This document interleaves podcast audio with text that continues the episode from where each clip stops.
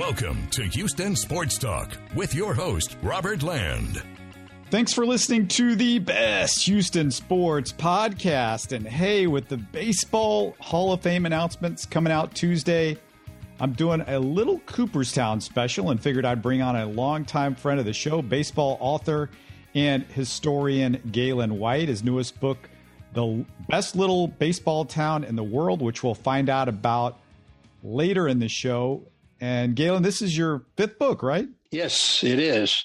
All since I retired from the corporate world. So it's uh, amazing how I guess I've carved out a second career. yeah, it's been pretty cool. Um, let's talk about the Hall of Fame and David Ortiz, the only new member of the Hall of Fame Tuesday. Barry Bonds, Roger Clemens, Curt Schilling, and Sammy Sosa are now officially off the ballot until the Veterans Committee. What did you think about the voting? You know, the voting has become so politicized, Robert. And while I'm happy to see David Ortiz uh, get in, I think he's deserving. But when you keep out a Barry Bonds and a Roger Clemens for use of steroids, and David Ortiz, while never truly implicated, you know, there's a question about him at one point. I don't want to take anything away from David Ortiz. I think we expected him to be in there. He's in there and he deserves to be there. But I also think uh, after so many years now that Barry Bonds and Roger Clemens should be there. Uh, it, the, the fact that we're judging these guys, and I realize that uh, the, some of the use of the of the steroids affected their performance. I'm not diminishing that, but you know, when you look at a Bonds or a Clemens, they would have been Hall of Famers anyway. And I don't like even whitewashing it a little bit that way. But it's my point is it, it the voting has become so murky, and the baseball writers uh, themselves. I mean, when you look, I was looking at the voting, and they had um, six blanks submitted among the 394 ballots. They had it looks like seven or eight didn't even return their Hall of Fame ballots. So who are these guys who are voting? Because I don't believe they're doing a very good job. Billy Wagner to be down just over 50%, given his record and how he compares with other relievers, he ought to be higher up. So there's just a lot of inconsistencies in the voting. And until they address that with the Baseball Writers Association, I think we're going to continue to have that. Yeah, let's uh, mention Billy Wagner because you said 51% of the vote. His Cooperstown case, Galen, six all time in saves of the eight relievers in Cooperstown, number one in batting average against, number one in strikeouts per nine innings. Only Mariano Rivera has a better career WHIP, ERA, and opponent OPS. That's comparing him to the eight guys that are already in Cooperstown as relievers. His batting average against and strikeouts per nine are the best in baseball history of any pitcher with more than 900 innings. If you compare him to 2018 Hall of Famer Trevor Hoffman, Billy Wagner's ERA is over a half run better, despite 108 fewer appearances than Hoffman. Wagner's career WAR was just 1.9 points lower than Hoffman. I find it real interesting with the relievers, Galen, that it's almost like they treat them like the punters in the NFL. There's just no respect for a, a position that – you could talk to any baseball team over the last, I don't know, 50 years, and it seems like uh, your ace reliever, the guy out of the bullpen, is super key if you're going to win a World Series. Well, I looked at some of the stats too, uh, Robert, and Rollie Fingers and Bruce Sutter and Goose Gossage, all those guys are well below uh, Billy Wagner's saves. Rollie Fingers had 341 saves, Bruce Sutter 300. Goose Gossage 310, Dennis Eckersley 390. They're all in the Hall of Fame. And, and Billy Wagner has 422. The inconsistency is what gets me, uh, Robert. I mean, in my mind, Tony Oliva, Minnie Minoso, Jim Kaat, and Gil Hodges should have been in there a long time ago. I understand the logic behind Buck O'Neill, Bud Fowler. You know, I realize he was the first African American. I think he played in a game in 1878. But um, I, I still, even when I go through some of his history, other than that particular distinction, I, I don't know why he would be in there. So, you know, we just seem to have this uh, different set of rules for different situations. And when you, you know, we were talking prior to this conversation about Lance Berkman. I mean, 15 years, 366 home runs, 293 batting average, and unfortunately, I'm I'm an old guy and I don't pay a whole lot of attention to WAR, and I realize that's the new stat for everybody. But uh, he's not even on the radar anymore, so far as I know. Yeah, let's uh, save the Lance Berkman conversation, but I, I wanted to bring up before we ended talking about the guys that were on the last part of the ballot the Bonds, the Clemens, the Schillings, the Sosas. Uh, Roger Clemens on Twitter said, quote, My family and I put the Hall of Fame in the rearview mirror 10 years ago.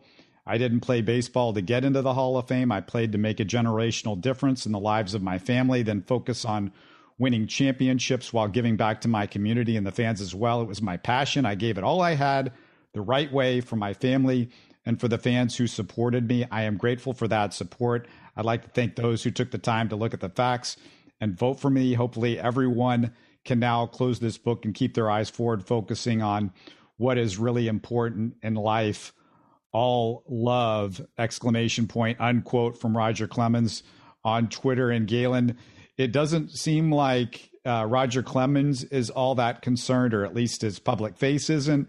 Uh, Schilling said, "Don't even bother voting for me," and less guys did vote for him. So, you know, th- those guys seem to be comfortable with it. And you know, I I'm one of those people that was really angry and frustrated with all of the cheating over the years, but also, you know, as this Astros uh, situation has unfolded the last couple of years with you know what they were accused of, I've become more comfortable, Galen, and just saying man, baseball has just been loaded with cheating for decades and decades, whatever it's been. And and I don't know what you do at this point, and I don't know how you differentiate it. And frankly, somebody like Shoeless Joe Jackson almost seems like a saint compared to some of the guys that we've talked about over the last uh, three or four decades, if you know what I mean. Well, and and and nowhere in the discussion anymore is Pete Rose, and the why, why I find that interesting is that all you got to do is turn on the TV these days, and you see, uh, you know, all the betting that's taking place, Caesar's uh, Palace, and you know, sports is in bed now with the gambling houses. Let's face it. And yet, uh, Pete Rose uh, is been banned for life for you know betting on whatever he did. Uh, it's just we've gotten away from why someone should be in the Hall of Fame, and that is their performance on the field. When you look at a Bonds and a Clemens and even an Alex Rodriguez, who got 34% of the vote. And, and, I will go so far as to say, you know, Sammy Sosa, uh, those guys had a huge impact on the game. I mean, 1998, when the game was in a lot of trouble, what happened? Mark McGwire and Sammy Sosa arrive on the scene, and for that one season, rejuvenated baseball's reputation. You know, and Sosa, when you look at his numbers, uh, he had uh, over 60 home runs. I think it was three times. Um, that's amazing. And he only gets 18.5% of the vote. So it's become, unfortunately, uh, so politicized. I, I, don't get mad over it. There's other things to get mad about, I guess. But it's just disappointing because some of these guys, I mean, uh, when you look at Minnie Minoso, who's finally getting in, he should have been in a long time ago. He was he was broke the color barrier with the Chicago White Sox. He became known as as Mr. White Sox, just as Ernie Banks was Mr. Cubs. I'm old enough to remember seeing Minnie Minoso play. Exciting ball player. I was just a kid in his rookie season when he led the league in triples and stolen bases and hit over 300. But I mean, Minoso played in five different decades, and I realized two of them were publicity stunts by Bill Veeck. But whatever. Uh, he had a tremendous impact on the game. He comes from Cuba. He played in the Negro Leagues prior to breaking into baseball, and yet we waited so long to get Minnie Minoso in. He passed away. I think it was around five years ago. So it's it's just unfortunate. I'm glad to see that Jim Kaat finally made it, and Tony Oliva. Those have been two guys I've been saying for some time should be in. I also believe Tommy John ought to be in there, and Luis Tiant. I think Dick Allen, who failed to get in by one vote, uh, he should be in as well. So uh, it's the Baseball Writers Association. You know, last year they didn't vote anybody in.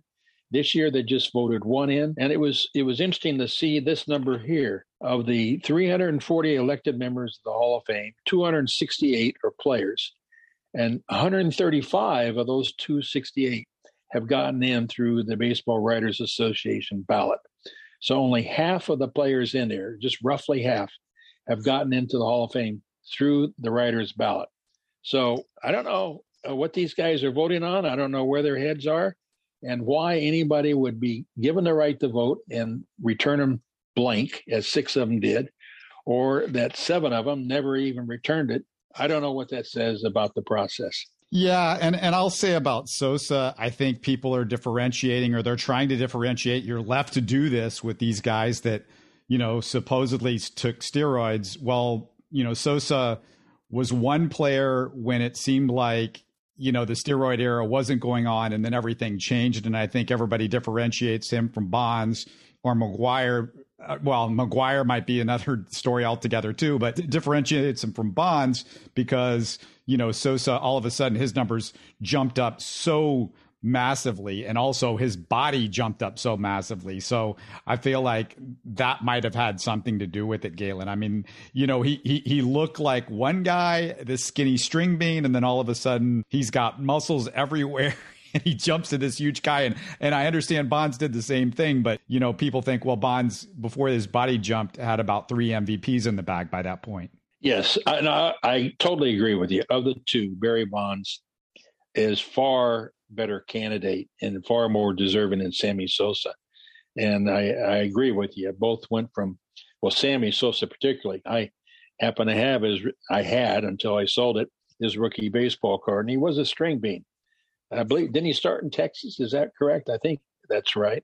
Yeah, he was Texas Ranger. I might have seen him. Like I might have driven up to a a game, a Rangers game, to see Nolan pitch, and and Sammy was playing at that time. I, I can't quite recall. I don't know if they they were on the same team together, but that sounds about right. Unfortunately, we've got several guys in that category where uh, there have been some things that happened to them that uh, call into question uh, the legitimacy of their accomplishments. And, you know, we haven't even mentioned Rafael Palmeiro. I mean, there's another guy who um, had, had an outstanding career, but as nobody talks about, he's forgotten. Uh, I don't really know what you do. I'm not one of these guys who put them in and put an asterisk by it. I'm not for building a separate wing to the Hall of Fame. It's uh, it's just unfortunate that it's come to this, and I don't know of any other sports Hall of Fame that has this issue. Um, you mentioned Dick Allen. Let, let's uh, mention the fact that he came up one vote short, Galen, and he's almost in there. What is his Cooperstown case? Why do you think Dick Allen belongs in the Hall of Fame? Well, this just contrasts him to a guy who just made it, David Ortiz. David Ortiz was popular with the media, popular with the fans, big smile. He was lovable. Dick Allen, for most of his career, was not after he retired, Dick Allen uh, sort of rehabbed his image, and in, in his latter years was had a website, was very cordial with fans, but that wasn't the case while he was a player. He and certainly he was not uh, all that well liked by the media. The, your your PR image uh, in baseball, unfortunately, has a lot to do uh, with whether you get in. I mean, Barry Bonds was uh, most a lot of sports writers considered him surly and didn't care care for him. Uh, that's costing him too. It's not just the drugs. I think it's the image. It's it's uh, you know how likable was he? I don't believe Alex Rodriguez was all that likable either when he at one point, but he's rehabbed his image by being on television. Just by the way, is David Ortiz. I mean, David Ortiz has been uh, on ESPN uh, as an analyst, and, and that's helped him. Sure, he's like the Charles Barkley, really, of yeah, baseball yeah. right now yeah, no, he's a good old boy, and and and the media likes that. But you get on the wrong side of the media, and they can they can do you in. And I think there's a uh, Curt Schilling, uh, whether you like him or not, uh, and he didn't have any stains around drugs or anything like that. I mean, the guy has the record to be in the Hall of Fame. But because some of his political views and his statements are not politically correct, because he's not woke, he's not in there. And, you know, again, are we going to start putting a political lens on all this stuff? Then you've you lost all the purpose of the Hall of Fame. We need to get past that stuff and focus on what these guys did is is uh, on the baseball field. And I'm not saying you rule out everything they did off the field, but I saw that it was Omar Vizquel. You know, he got uh, 23.9% of the votes, and he's um, had some problems. Uh, I think uh, he's had some abuse issues that have come up since uh, the last ballot, and he's he's gone way down. But if you look, you know, I was looking too at Schilling. Schilling's numbers this year are 58.6.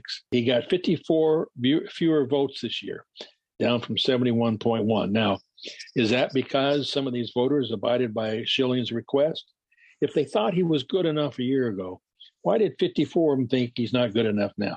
That's what the question should be. Did he have the career that deserves to be in the Hall of Fame? And 54 uh, voters decided in just one year's time to take him off. Yeah, and, there, and there's something else to that too, Galen, where, which really complicates things and which I've never understood is, you know, they only let you vote for 10 guys every year. And, and that's an issue because sometimes you just think, well, this guy's not going to make the Hall of Fame why should I vote for him? I better vote for this guy because I got to keep him on the ballot for another year and maybe he makes it down the road. There's all these strategies that you have to have because you only can vote for 10 guys. And it's just stupid. It makes no sense whatsoever. There's a Hall of Fame, or I say it's the Hall of Fame. It's called the Baseball Reliquary, the Shrine of the Eternals. And it's a group out in California, and I'm one of the voters and uh, they've got people in the the Shrine of the Eternals, such as Curt Flood. And basically, their criteria is uh, impact these guys had on the game. Pete Rose is in the Shrine of the Eternals, and you know one of the guys I write about in one of my books, Steve Bilko, a minor league slugger, also is in because they consider, um, you know, just what impact these guys had on the game, and a lot of them were characters. So, for example, Bill Spaceman Lee is in the Shrine of the Eternals. So is Marvin Miller.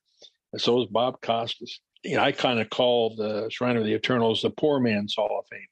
And they, they limit how many people you can vote for as well. So I've been down that road. And and there is when you do vote, you realize there's some guys that maybe you think should be in there, but you know they're not going to get the support. So yes, you don't vote for them. You know, when I look at the current list, I, I saw Scott Rolen play. Did I think then? Do I think now he was a Hall of Famer? No, but yet he was 63.2%. Now, you might be able to pull out some of his stats and prove me wrong, but you know, just in terms of what I saw at that time and remember of him, I just don't think of as highly of him as some of the voters do. Now, Todd Helton, uh, 52%, Andruw Jones, 44%. Uh, Andruw Jones had some outstanding years, but I don't consider him a Hall of Famer. And while Helton was an outstanding hitter, here again, I, I just, in terms of what I thought of the guy when I saw him play, outstanding player, Hall of Famer, no. So it's um, it's kind of I guess in the eye of the beholder, Robert. But I guess also it shows that I'm getting older and maybe not as appreciative of some of the accomplishments of some of today's players. So I'll acknowledge that. Yeah, and I think there's a bit of where guys are just having to, and I say guys, media, the people that are voting, they're deciphering this through the stats. And that's the problem is sometimes we look at a guy and go, well, does this guy look like a Hall of Famer? But, you know, I think what got would get lost over the years, Galen, is, you know, sometimes you think of a guy in terms of is he a Hall of Famer because of how good his team was or you know, you saw him in the playoffs every year, where that's not always a, a fair assessment of somebody. And in a way, the stats equalizes things a little bit and gives guys a shot that maybe you wouldn't have thought of before because you're thinking of him through a certain lens. I mean, Todd Helton's with the Rockies. Why would you ever want to put a guy with the Rockies into the Hall of Fame or or Scott Rolen is somebody that's kind of under the radar you know, with the Cardinals or whatever. I think, you know, I think the stats become a little bit of an equalizer and take a little bit of, okay, what situation was he in and where was he and, and, and, you know, all of that, it takes it away. So, so maybe, um, the, the, stats, the new stats help a little bit in the, in the, in those terms anyways, Galen. Yeah, I, I agree. And I re, and I also know the game's changed. And, you know, when I look at the list, I, I see Andy Pettitte is just over 10% uh, of the vote. You know, he was an outstanding pitcher. Didn't he also pitch for the Astros in addition to the Yankees? I seem to recall he did. Oh, yeah. Well, he was uh, on a, a, couple of huge teams for the Astros, helped uh, take him to the World Series. Unfortunately, that ended in a sweep. But uh, well, see, and I mentioned his name because he was in the shadows of others through most of his career. I mean, uh, with the Yankees, he was in the shadow of Roger Clemens, and you're you're right. There are there are kind of extenuating circumstances around some of these guys. You know, in preparing for our conversation, I looked at Tommy John, who, for a number of reasons, I think he ought to be in the Hall of Fame. But the similarities of Tommy John's numbers to Jim Jim Kaat's is amazing. Tommy John won 288 games. Jim Kaat won 283. Each of them won 20 games or more three times. Tommy John pitched 26 seasons. Jim Kaat 25. Uh, Tommy John had 46 shutouts. Jimmy uh, Jim Kaat 31. And also, though, a lot of those wins that Tommy John uh, got was after Tommy John's surgery. And so, if you look at the Tommy John surgery and the impact that has had on the game and on other pitchers who have followed him, you know, to me, as a former sports writer, if I was still, if I'd ever had the chance to vote, I would consider that.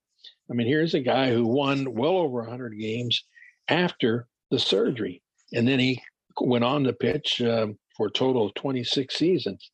I mean, that really is amazing. And that's when the surgery wasn't as sophisticated as it is today. And Luis Tiant, who I haven't mentioned yet, there's another guy who I've I've long thought should be in there. And uh, you know, he had 15 years, won 229 games, two seasons. He had a 1.60 ERA in 1968 with the Indians, of all teams and then a 1.91 ERA with the Red Sox in 72. So you don't hear Luis Tiant's name mentioned at all. So I've been to the Hall of Fame. Have you been there, Robert? It's it's, it's a wonderful place. It, when you go in there and uh, you know you're just surrounded by history. And anybody who hasn't been there, I say go because it will really you, you know you, you wax with nostalgia and the, and just the town of Cooperstown itself is phenomenal. But to go in there and, and look at these guys who are in the Hall of Fame and realize their accomplishments. It's a great place. It's a great institution. But I would like to see some of the guys we've talked about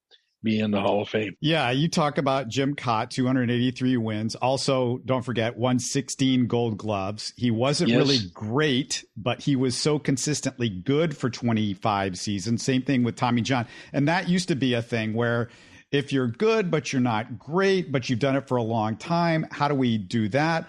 Or if you're great, but you're not great for long enough. And that's where you get to somebody like Lance Berkman and, and Gil Hodges. And one thing that's always hurt these guys is the counting stats, as they like to call it. And it seems like Tony Oliva and Gil Hodges both opened the door for some players with their election this time because Lance Berkman is the perfect case. Let's take, you know, the Gil Hodges versus Lance Berkman argument. Gil Hodges, 8,104 career plate appearances. Lance Berkman, 7,814. Roughly 300 less plate appearances than Hodges, but he had about a thousand more than Tony Oliva, who just got into the Hall of Fame. And then Hodges, 846 career OPS. Berkman, 943 OPS. That much better. Hodges, two top 10 MVP finishes. Berkman, five top 10 MVP finishes. Hodges, postseason OPS 761. Berkman, 949. Hodges won three gold gloves at first base, so maybe more of an all around player, although Berkman played first base in the outfield during his career, so multiple positions. Give Hodges also some credit for managing the 69 Miracle Mets, which may have played a factor in his induction, but Berkman just started his career managing. Unfortunately, it's it's little HBU here in, in Houston, Galen, but Hodges definitely has him there. I thought this really though opened the door for Berkman's Hall of Fame case. And, and what is your thought on, you know, these shorter, greater careers and these longer, really good careers? Do you just have to include all of those type of guys, or how do you look at that? I think it needs to be done on a case by case basis, and I believe uh, you you you present a very good case for Lance Berkman, particularly in contrast to Tony Oliva, who I've long felt should be in there, and and Gil Hodges. I think you know Tony Oliva. I think he had 15 years, and what did Gil Hodges? Did he also have 15? I believe he did. You know what happened? You know Gil Hodges. Uh, you know he's one of the boys of summer. I mean, here again, you got this image thing. He was part of this very nostalgic team, the Brooklyn Dodgers. They were on television every postseason. So Gil Hodges was a name that every kid growing growing up in the 50s knew.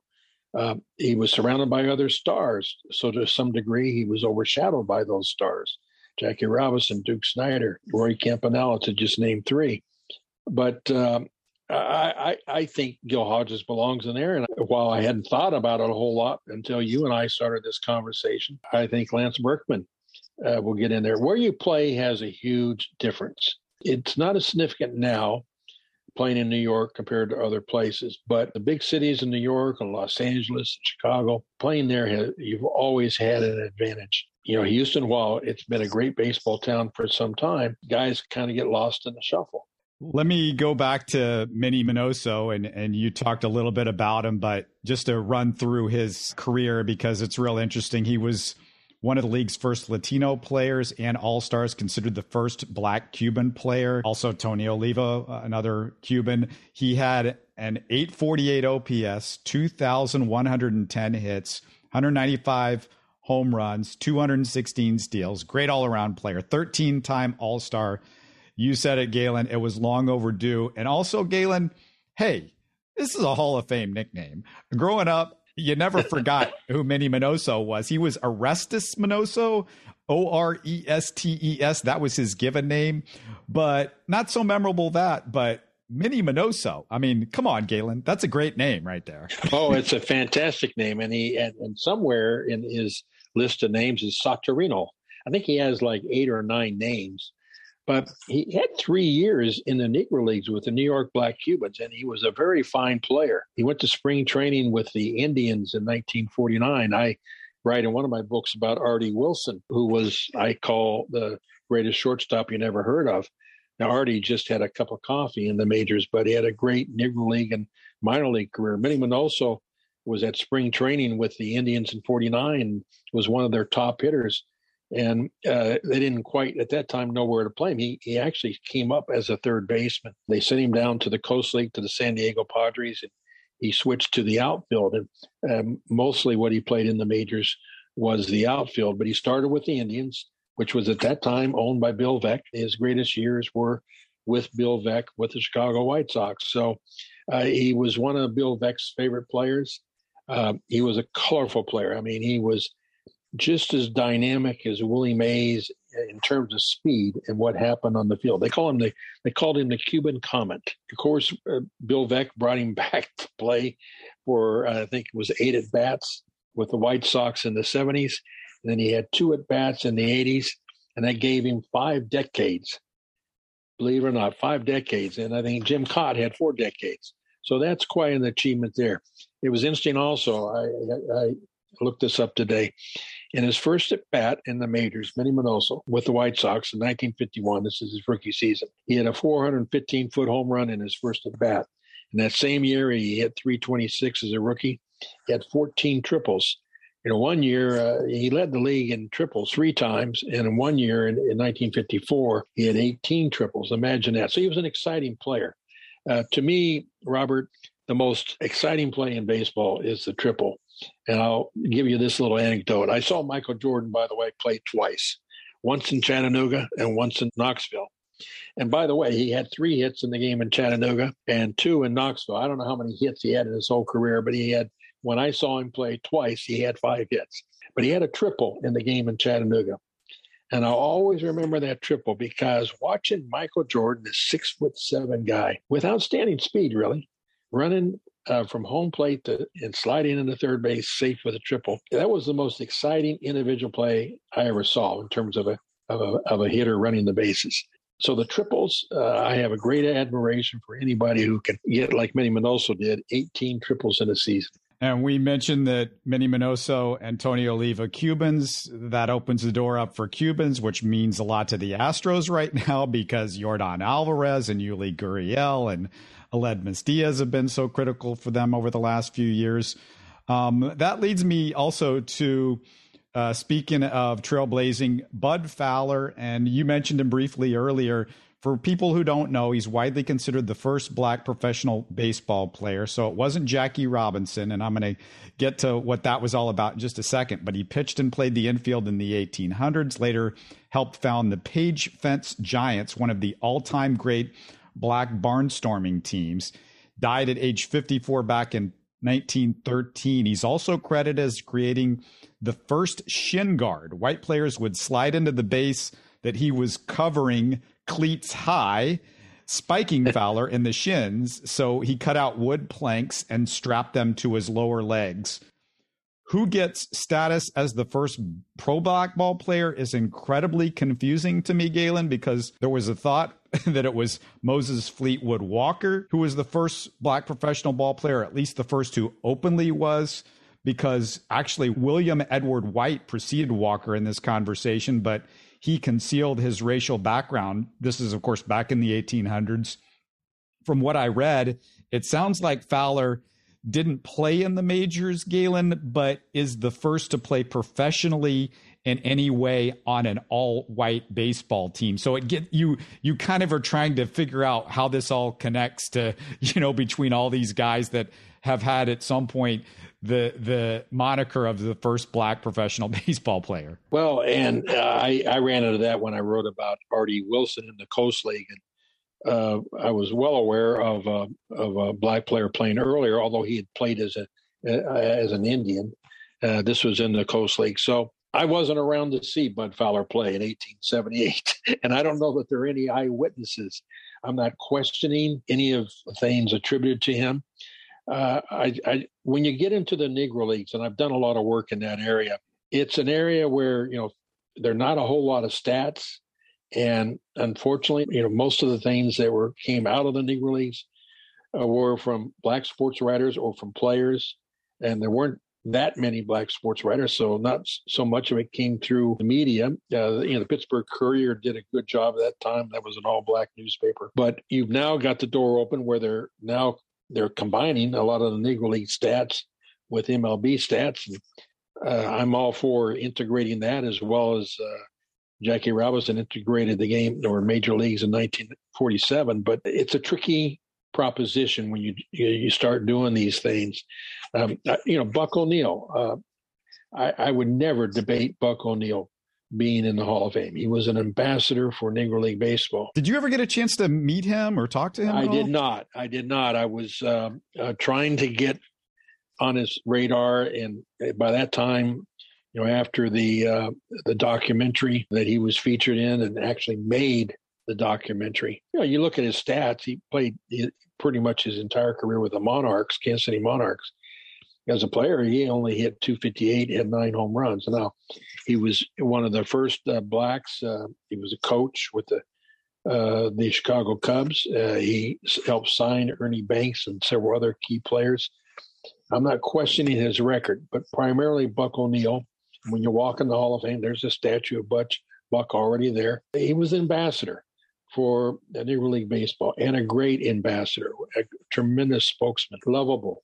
He belongs in the Hall of Fame. And that kind of gets back to the point I made earlier in the conversation, Robert, and that is it's not always on field performance. And I think prior to this conversation, I mentioned Curt Flood. The whole salary structure of baseball today, the free agency, goes back to Curt Flood opening the doors. And he was a pretty fair player. I haven't taken a look at his numbers, but if if we're going to put a Bud Fowler into the Hall of Fame for being the first African American to play, or Buck O'Neil for being the kind of ambassador that he was for the Negro Leagues, then a Curt Flood, who really paved the way for free agency, uh, how things exist today, how he changed the reserve clause. You know, to me, uh, a good case be made for Curt Flood. You know, if you look at some of these guys, they would be considered like in a maybe a contributor aspect where the NFL, I know they've got, you know, contributors that they vote in, or I'm sorry, I think it's the NBA, but maybe the NFL does it too. And what I don't understand is, and I, and correct me if I'm wrong, but I don't think baseball has that. You know, you should have like guys that would be voted in as far as contributors. You know, whether it's you know the commissioners or general managers or, or things like that and, and, and maybe separate them. And I don't know, maybe general managers would be considered just in the regular Hall of Famers. But isn't that where you would put somebody like uh, a Buck O'Neil or a, a, Bud Fowler or a Curt Flood? For lack of a better word, maybe trailblazers. And going back to the baseball reliquary in the Shrine of the Eternals, that's what they've tried to do. Marvin Miller is in their uh, Shrine of the Eternals. So is uh, Curt Flood because they saw it was it was impact they had on the game. Trailblazers. I'm looking at Curt Flood's uh, numbers now. Now he had a 293 batting average. He had 6,357 at bats, home runs. He wasn't a home run hitter, 85 home runs. He was an outstanding defensive center fielder, but he was the MVP. It looks like in 1965. He didn't have a bad career, but would I put him in on the basis of his performance on the field? No. But given the significant impact Curt Flood had on all the players' salaries and their ability to go from one team to the next, it started with Curt Flood. And the same thing, Marvin Miller's in the same boat. So those two guys, if you put one in, I think you got to put the other in. But whether you like what happened at that time, they were the pioneers in doing it. And maybe that's the, the category. Maybe it's pioneers. I'd have to think about some others, but I'm sure there are some others that you would think of as well.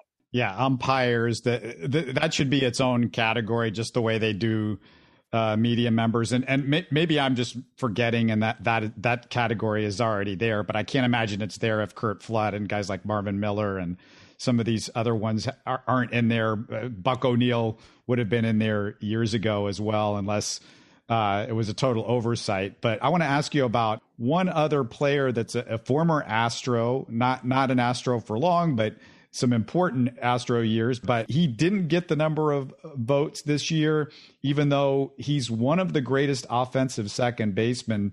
But he wasn't a good defensive player, although, you know, you see an Edgar Martinez and David Ortiz not exactly known for their defense. Uh, Kent was a five time All Star, though, four time in the top 10 MVP ballots, three times Silver Slugger. Career OPS is 855. Is he Hall of Famer, Galen? You know, I saw him on the list uh, Robert. And I have to say that I, at the time that I, I saw him play, that I didn't think so. But you know, your your views change over time because you kind of see certain things shift. And given what the criteria is today, yes. And I think you have to be flexible in looking at things. I mean, I was reading about uh, one of the Boston sports writers who made it public that he wasn't going to vote for David Ortiz. But, you know, I thought that's kind of ridiculous. In fact, what surprised me was I think it was on just one paper alone, I think it's the Boston Globe, uh, seven of the writers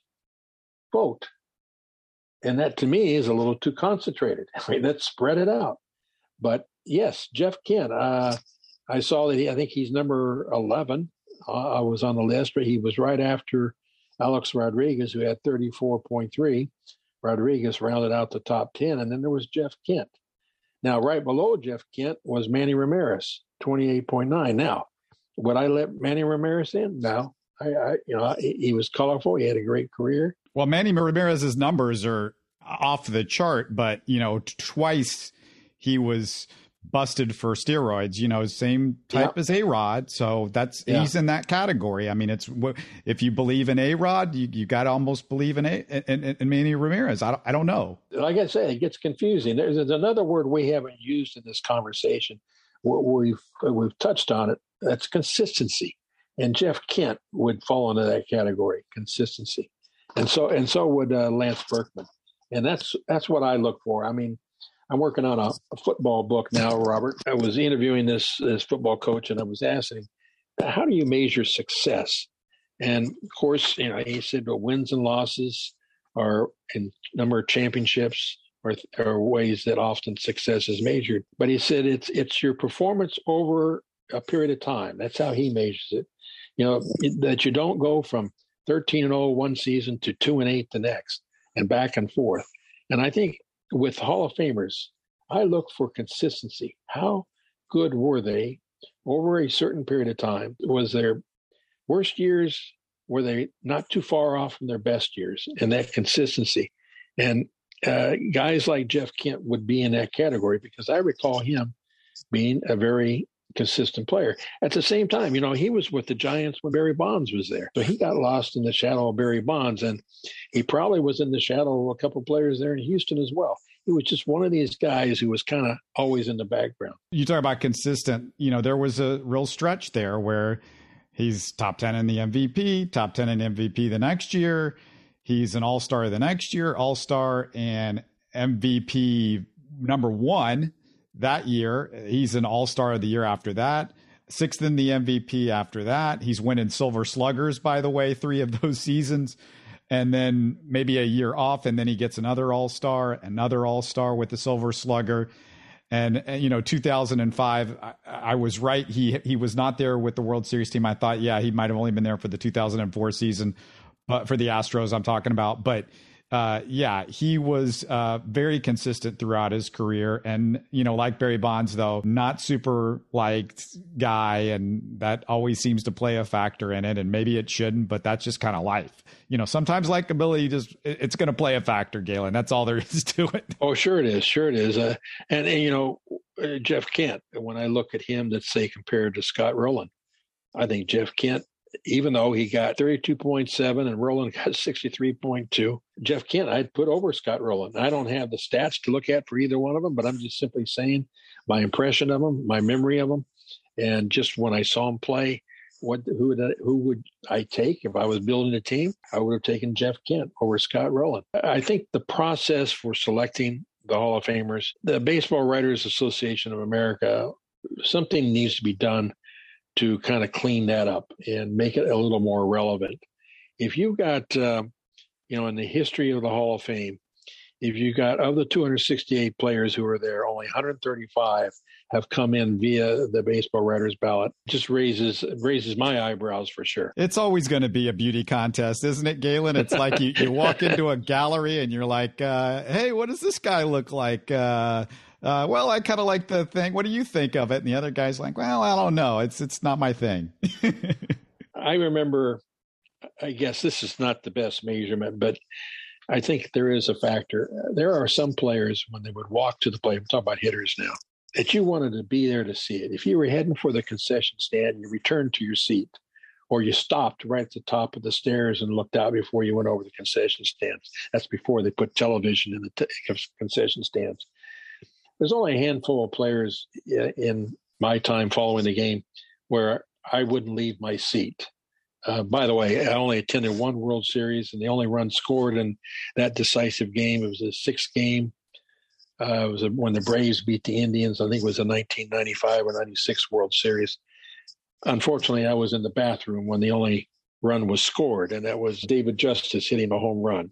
But uh, you know, guys like David Ortiz, I would stick around and watch them hit. And even Michael Jordan, when he came to bat in the two games I saw, I, I, I stayed in my seat or I stayed in the position to see him uh, perform. Barry Bonds was another guy. You, you would not go, uh, go get a beer or do anything if Barry Bonds was hitting.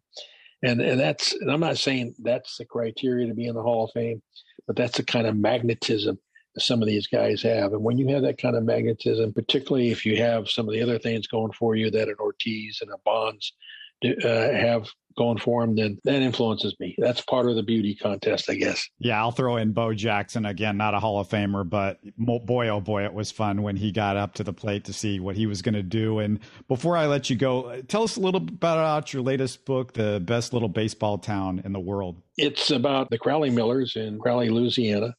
Uh, they played in the Evangeline League, uh, and that league was created in the 30s, lasted until 1957. Probably the most famous player for the Crowley Millers was George Brunet, a left-handed pitcher who wound up uh, pitching until age 48 in the Mexican League. He has the record for all-time strikeouts in the minors, and he also is probably best known for his row in Jim Bouton's book, and that's where Jim Bouton asked him why he doesn't wear underwear, and he he said that um, he had a reason for not wearing underwear, and one of them was he didn't want to have any problem if somebody found him in an accident in a car.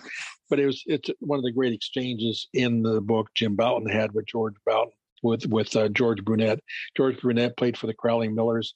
Um, probably the central figure in the book is a guy named Conk Meriwether, and he won several home run titles in the minors. After he left baseball, he killed his mother-in-law and his father-in-law with an axe. So uh, that's the best little baseball town in the world. Crowley, Louisiana, set um, the attendance record for three straight years in the minors in the early 50s when a lot of teams were disappearing. And it just was a fascinating story about a fascinating part of the country and a league that produced some some really great players. Uh, it was a, one of the lower classification leagues, but it produced guys like uh, Hal Newhouser, Virgil Fire Trucks, two great pitchers. Newhouser's in the Hall of Fame. Eddie Lopat was the first baseman in the league, went on to become a great Yankee pitcher.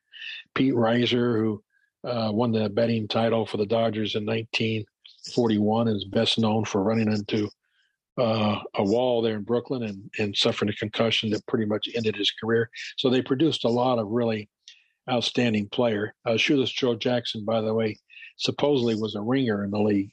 Um, uh, he came and played on weekends under a different name, but uh, uh, it's uh, was a fun book to read. I mean, to write. Uh, Crowley, Louisiana, actually uh, is responsible for my current book, which I'm calling um, "Coach of a Lifetime." It's about a coach at Notre Dame High School in Crowley and uh, he's, he's a legend in that area. So that's I met him through this book. But one guy we did not mention, and I would be remiss if I didn't uh, say his name, is Fred McGriff. You know, we've gone through this whole conversation, and Fred McGriff, we've overlooked the fact the guy played 19 years, 493 home runs, 284 batting average. Now, you talk about a steady Eddie.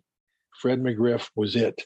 And he should be in the Hall of Fame too, in my book. Yeah, no, I'm a big Fred McGriff fan, and he just played so many on so many teams that I think he gets lost in the shuffle because of that. And then a lot of people would say, "Oh, he was good, but not great, but he was good for a long time." And that's where you get in this whole argument we were talking about earlier. And just want to remind everybody that if you're interested in in Galen's book, "The Best Little Baseball Town in the World." It's GalenWhiteBaseball.com. The other five books, or other four books, all five of them are on the website, so you can order them there and keep up with what all Galen's doing. And just want to thank you so much, Galen. It's always good to catch up with you.